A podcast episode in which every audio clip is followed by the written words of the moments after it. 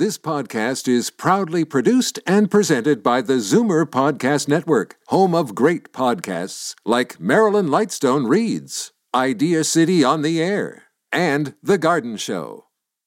The most memorable interviews and listener calls from the week that was on Fight Back with Libby Znaimer. Welcome to the best of Fight Back with Jane Brown.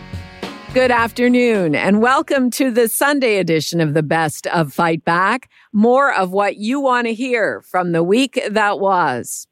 After taking a lot of criticism because of Canada's slow, confused, and stalled vaccine rollout, the Trudeau Liberals have announced the purchase of tens of thousands of more doses, some of which are supposed to arrive soon. At the same time, a Leger survey revealed this past week that nearly 70% of Canadians believe the country is behind on distribution because of a failure to obtain enough COVID vaccine doses from the global market. On Tuesday, Fight Back strategy panelists discussed the messy situation with Canada's vaccine rollout. Libby Znaimer was joined by Karen Stintz, CEO of Variety Village, Charles Sousa, former Liberal Ontario Finance Minister, and John Capobianco, Senior Vice President and Senior Partner, Fleishman Hillard High Road. People are starting to get really, really skeptical, and, and rightly so. I think with respect to, to, to, the Prime Minister's, you know, protestations about you know vaccines coming and, and not coming. I think the issue, you know, remains that if if if you start losing people's confidence in what you're saying, then I think that's that's that's trouble. And I think that we're seeing that with reflected in the polling numbers. And it reminds me of I was watching Governor Andrew Cuomo's comments in oh, press press uh, conference yesterday when he was trying to uh, deflect some of the criticism he's been getting about some of the long-term care fiasco that was under his watch in, in New York. Um, and you know, and people afterwards were shaking their heads saying, "I just don't trust him anymore, or I can't listen to him anymore, or I don't believe him." I think when it gets to that stage, Libby, it becomes a problem. I, you know, we're all hoping and, and willing the prime minister and, and, his word that, that we're going to be getting, you know, millions of doses. I think Pfizer says that they're going to be giving 10 million doses or shots between April and June. Uh, and now the prime minister is saying that, you know, most people, if not all Canadians should be vaccinated by the, by the fall. We all want that to happen. But I think what's happened is we've heard it before. Uh, we heard it going into 2021. We heard it at the beginning of, of this year in January. And then all of a sudden there were stoppages and, and, and, you know, supplies being shut down or, or diverted and, and the prime minister was scrambling to try to make make messages of that, and then Kim comes back and says, "Oh no, no, we've got more doses coming, and we, we you know Moderna and Pfizer's promised us, and J and J's coming down with more."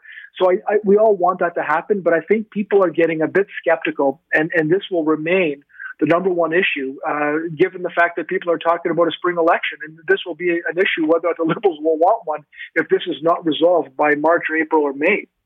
Charles, uh, do you agree? Is he basically losing credibility? And, uh, you know, I marveled at it even a week ago that he keeps repeating the same thing, which may or may not come to pass. Well, I mean, trust is a big part of all this, and he hasn't changed his tune. We were always anticipating, uh, they had said that they were anticipated by the end of April all the vaccines that they're being negotiated, and now we need them today and he is fighting hard to try to, to secure those vaccines. And we're reliant, unfortunately, on foreign uh, delivery. And we didn't heed the warnings that were before us back in the 2000s and during SARS and H1, H1N1 when we realized we didn't have sufficient capacity to manage this at home. And, and now here we are reliant on, on, on foreign supply and there have been delays. But it's unfortunate because as you've said it before in your program, I mean, we're at 2.7 per 100 uh, vaccines versus Israel at 61.7 or UK at 16.2. And when we look at those comparisons, people get anxious, and, and these are people's lives. So well, and, we, and, we have to do better. We well, better. As of the weekend, we had fallen to something like 47th in the world for the rollout. I mean, you know, what is it? Yeah, I, I think, um, you know, the risks to, to, all levels of government right now are, are that um, we, we're just playing catch up. And, and when you see some of the strategic stuff that Israel did in terms of uh, planning and, and, and, executing their rollout, when you read about how uh, Britain managed their, their vaccine rollout and how they actually had a registry where they had Um, people participate in trials, clinical trials, to help advance the approval of the vaccine. When you see what all those countries did to be strategically ahead of a solution, and then you can compare it to what we're doing, it, it looks like we're, we're not even playing in the same league. And, and it's showing in our vaccination rates.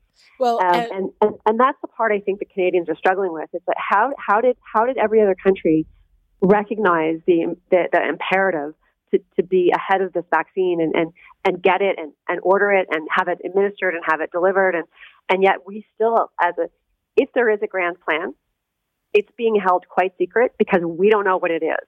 And all of that feeds into the anxiety that there isn't a plan. And so, really, what the government hasn't done well yet, which they have time to do, is communicate.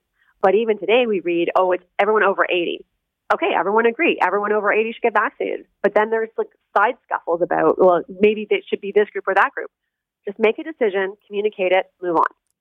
Karen Stintz, CEO of Variety Village, Charles Sousa, former Liberal Ontario Finance Minister, and John Capobianco, Senior Vice President and Senior Partner, Fleishman Hillard High Road, Tuesday's Fight Back Strategy Panel. This is Zoomer Radio's Best of Fight Back. I'm Jane Brown. We here in Canada could soon see some major changes to the rules around medical assistance in dying.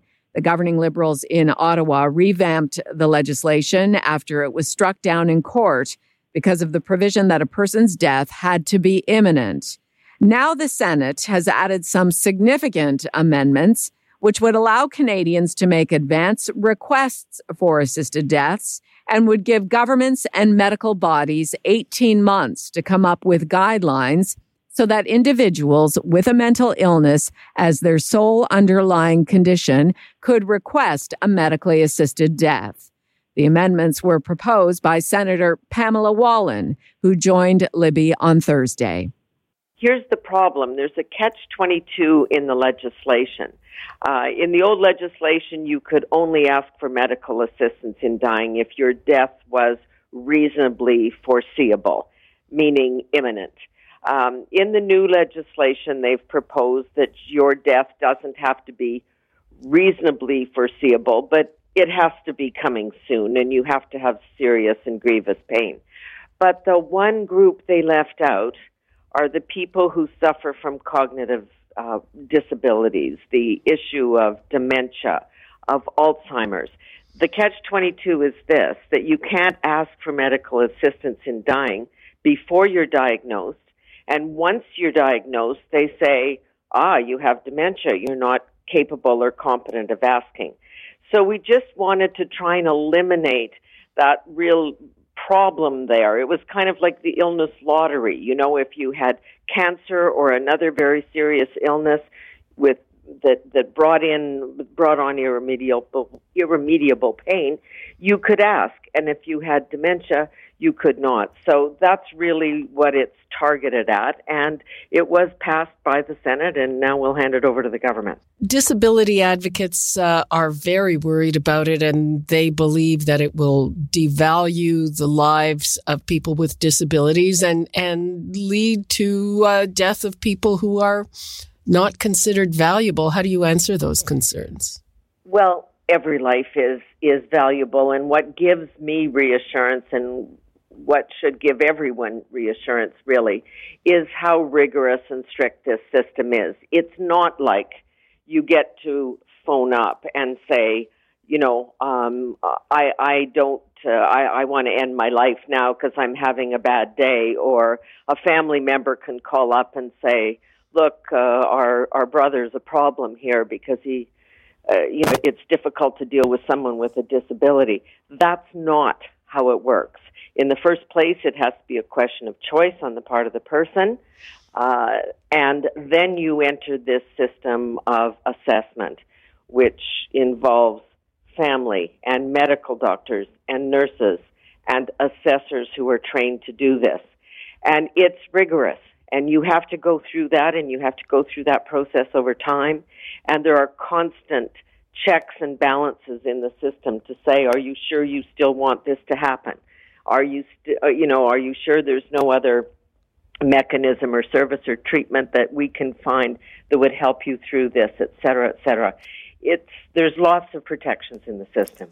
Now, I'd like to uh, bring in Helen Long, who is the CEO of Dying with Dignity. What is your reaction to those amendments that the Senate is proposing? Yeah, so there's actually five amendments, and I would say overall, Dying with Dignity Canada is supportive of the amendments. Um, to be clear, we were supportive of Bill C7 in its original format, but I think a few of the amendments go that one step further, and certainly Senator Wallin's um, amendment to allow for advance requests is something that we have long advocated for.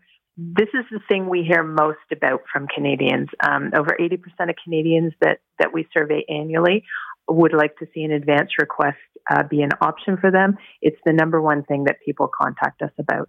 Do you uh, agree with the argument that really it's the same thing as a as a, a do not resuscitate or an ad- advance planning, uh, say for the event of a catastrophic accident? Do you see this as the same thing? I mean, I think it's uh, you know from my perspective, it's more of a next step to advanced care planning. So advanced care planning is something that we um, you know, highly encourage Canadians to do. We have a kit and a provincial form available on our website at dyingwithdignity.ca. Um, and this is, I guess you could liken it to a next step. It's about making your wishes known. An advance request would deal with a, you know, quite a broad range of um, inadvertent catastrophic events, as well as um, concerns that people with dementia may have. Helen Long, CEO of Dying with Dignity Canada, and Senator Pamela Wallin. The Senate approved amendments to the assisted dying legislation go to the House of Commons for debate by members of Parliament on Tuesday. I'm Jane Brown, and this is Zoomer Radio's Best of Fight Back. Coming up after the break, good news or bad news for Ontario's Greenbelt? You're listening to an exclusive podcast of Fight Back on Zoomer Radio, heard weekdays from noon to one. Good isn't good enough. Make way for the best of Fight Back with Jane Brown on Zoomer Radio. Welcome back. On the surface, it looks like good news for Ontario's protected environmental lands. Municipal Affairs Minister Steve Clark announced on Wednesday a plan to expand the green belt around the greater Golden Horseshoe, starting with 60 days of public consultations. But there are concerns and criticisms that a contentious highway through Vaughan, Caledon, Orangeville, and Milton will still be built on Greenbelt land. While filling in for Libby Znaimer, I was joined to discuss the issues around the Green Belt by Ontario Green Party leader Mike Schreiner and Municipal Affairs Minister Steve Clark. We uh, chose two subject areas um, to focus on on a 60 day consultation to grow the size and the quality of the greenbelt. This was something that was in our 2020 budget, and we focused on two areas: the Paris Galt Moraine, which has been uh, discussed at the at Queens Park. It was the an actual private members bill by uh, Mike Schreiner, uh, the MPP for Guelph and the Green Party leader. And the other area that we're looking at is expanding and further protecting urban river valleys. So these include uh, high density urban areas uh, like the Don River in Toronto and land, for example, around Duffins Creek in Ajax and Pickering. So this is a real unique opportunity for us to grow the green belt. It's a once in a generation uh, chance to move forward with uh, the biggest and largest expansion of protected land since the Greenbelt was created in 2005. So, and, you know, I understand there's other issues, and you you outlined one of them, but I'm I'm focusing on um, the existing Greenbelt Act and and good opportunities. So, what was all of that about uh, last year when the former Toronto mayor, David Crombie, other members of the Greenbelt Council resigned? Uh, we had uh, David Crombie here on Fight Back uh, saying basically, don't trust, I'm paraphrasing here, but don't trust anything that Steve Clark or the Ford Tories say about this, that they want to develop the Greenbelt land. Yeah, and that's that's just not that's just not true. And I and I have the utmost respect for Mr. Crombie. I, I wished him well, and I wished all the other Greenbelt members well. And I and I spoke to the existing members of the Greenbelt Council last night. Uh, you know, I was I made no um, you know, I was pretty honest and open when they resigned. I'd been increasingly frustrated that there wasn't any uh, monumental gain in putting forward a plan to grow the greenbelt, even though it was in our budget. And I think there's tremendous opportunities to expand the greenbelt. Um, and, you know, I, am going to move forward on the plan. I committed to it uh, in December. It was in our budget, and I'm going to make it happen in this first 60 days, really put that plan in place. Let's go to Mike Schreiner now. He is the leader of the Green Party and member of provincial parliament for Guelph. Uh, your reaction? Well, the possibility of Greenbelt expansion is not going to cover up Premier Ford's agenda of environmental destruction. I mean, I want to see the Greenbelt expanded, been advocating for the Greenbelt to be expanded, but actions speak louder than words. And if the Ford government is serious about Greenbelt protection and expansion, they would cancel the destruction of the Duffin Creek wetland. They would cancel the GTA West Highway 413. They would restore the power of conservation authorities. They would restore the environmental assessment process that they've gutted. This cannot cover up the destructive policies they've brought in over the last year or so. But then you have Steve Clark clutching his pearls saying, no, no, this is not, you're, what you're saying is untrue. We want expansion. Everything is on the up and up. Uh, it, it's complete, it's two different viewpoints completely. Well, let's take the GTA West Highway, for example. So they're going to pave over, you know, 400 acres uh, of greenbelt and about 2,000 acres of prime farmland that we need to contribute to our economy and, and grow food for people. Uh, to save commuters 30 seconds. It's a waste of money, six to ten billion dollars to save commuters 30 seconds. Why not invest that money in transit? Earlier today, the minister said, "Hey, we're going to expand the Greenbelt and protect the Duffins Creek watershed." Well, then why are you paving over the Duffins Creek wetland uh, for a warehouse? Like the the contradiction here, you know, um, tells me that you have a government that's been under strong criticism, strong pushback from the public on its attack on environmental protections and threw this together uh, last minute to try to distract people. My conversation with Ontario Green Party leader Mike Schreiner and Municipal Affairs Minister Steve Clark on Wednesday. This is Zoomer Radio's Best of Fight Back. I'm Jane Brown. Family Day this past Monday was a strange one in Ontario this year. During the pandemic, for most people, it's either been feast or famine when it comes to family. Some people are living with a number of family members, and in some cases, in multi generational households. Then you have a lot of older people living alone and physically cut off from children and grandchildren. On Family Day, Libby was joined by psychologist Sara Dimerman and Globe and Mail food columnist Lucy Waverman, who has an extended family she misses very much. We have three children and we have seven grandchildren. Our grandchildren are now older. They're teenagers, all of them.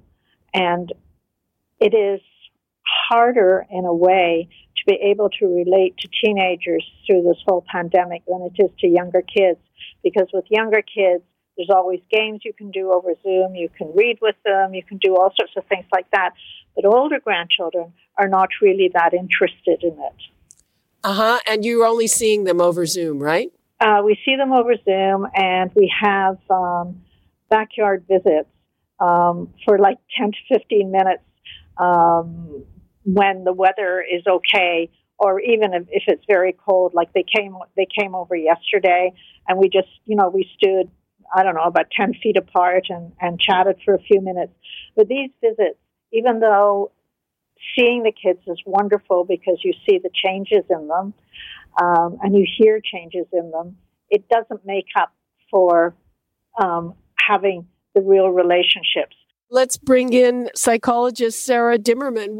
What's that doing to people? You know, um, family is everything. Well, absolutely. I mean, what Lucy was saying is is so true in regards to uh, you know being separated from your adult children, from your grandchildren, from um, you know younger ch- everybody being separated from one another. I think that on a day like today, Family Day, where often families would get together in larger gatherings, obviously that's not happening. So a lot of people are connecting over Zoom, but then a lot of people are also suffering from what's called Zoom fatigue. So as you said, as you said, Lucy, you know, your your adult, your your teenage grandchildren are probably doing uh, either a hybrid of learning online or doing all of their learning online. So when they when you know it comes to chatting with grandma or grandpa on Zoom again, they often, it's not because they don't love the grandparents, it's just because they've just had enough and they want to take a break from screens. Ironically, I mean, here we have kids wanting to take a break from screens and wanting to go to school, which is, you know, if, if COVID has done anything, it's done that. So it is, it's, it is very challenging and, and people are having to find very creative ways to keep in touch with one another. And, and for a lot of families, this has been exceptionally difficult, or it is exceptionally difficult. Frankly, some people are not as strict as others. And I know, Lucy, that you are very strict and, and that has a lot to do. Your husband is, is older. How do you handle that? Do you have people in, in you know, friends who are maybe not as strict? And, and what's your reaction to that? Well, we're, um, we're strict because not just because of us, but our children um, are very conscious of their kids being in school, or if not in school, they they do meet their friends, and even though they say they're socially distanced, who really knows? Um, so it's been our kids have been major movers in uh, not having um, interaction. Not just us. We wouldn't want it either, but but the kid and the and they have have made it very clear to the grandchildren. But there were, you know, you're absolutely right about screen time. I mean, they don't really want to talk to you. The Zoom calls with grandchildren can be quite stilted.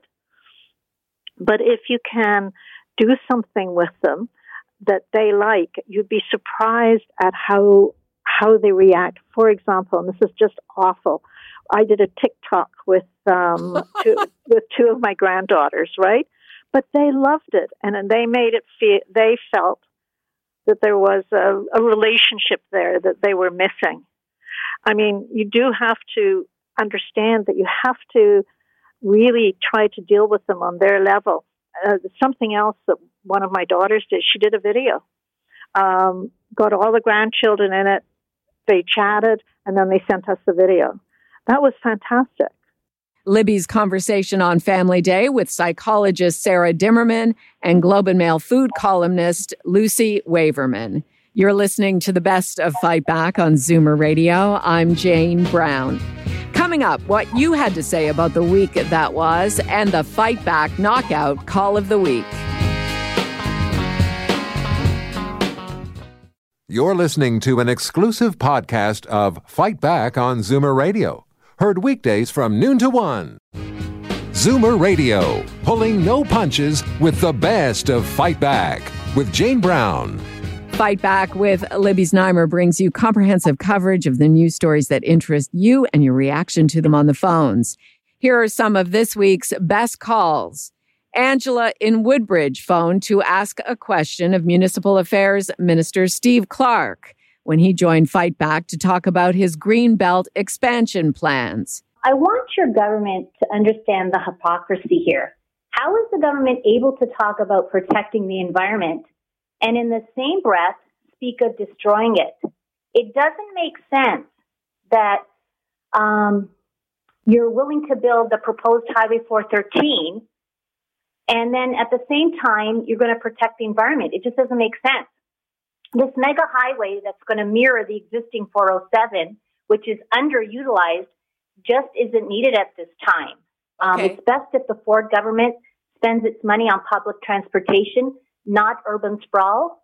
This this highway will be an environmental disaster. So there's hypocrisy here. Claire in Mississauga called about the amendments to the assisted dying legislation and agrees that provision should be in place for people who would not want to live with Alzheimer's. I um, nursed my husband uh, until he went into a home with Alzheimer's, and I uh, most certainly, uh, if I was diagnosed with it, I would definitely request a medically assisted death. There's no question about it. There's no dignity in it, uh, nothing. You lose the person that they were and uh, uh, or who you are, and I wouldn't want my family to ever see me like that. And now, Fight Back's Knockout Call of the Week. In fact, there were a lot of great calls this week, but the winner of the Fight Back Knockout Call of the Week comes from Rudy in Toronto, who phoned about the information he learned here on Fight Back about the process for the COVID 19 vaccine rollout. This was the first time that I heard a, a, a detailed, a consistent uh, explanation of how the vaccine is going to be rolled out and uh, and who's going to be getting it. Uh, I uh, haven't heard anything except uh, uh, confusion from the governments before that. So I'm so that sort of uh, gave me a bit of confidence, and I, I just hope that our our government can stand behind. The the plans that he he told us about, and get, get the vaccine to to us. Um, I'm uh, 74, so I'm I'm waiting anxiously. That does it for this week's Best of Fight Back on Zoomer Radio. If you'd like to qualify for the Fight Back Knockout Call of the Week, phone us noon to one weekdays. Or if you have a comment, email us at fightback at zoomer.ca. Follow us on Twitter at FightbackLibby and call our Fight Back voicemail anytime at 416 367 9636. 416 367 9636. I'm Jane Brown. Join us again next weekend when we'll round up the best of Fight Back. The Best of Fight Back is produced by Jane Brown, Justin Eacock, and Zeev Hadi, with technical production by Kelly Robotham. Executive producer Moses Znaimer. This podcast is proudly produced and presented by the Zoomer Podcast Network, home of great podcasts like Marilyn Lightstone Reads, Idea City on the Air, and The Garden Show.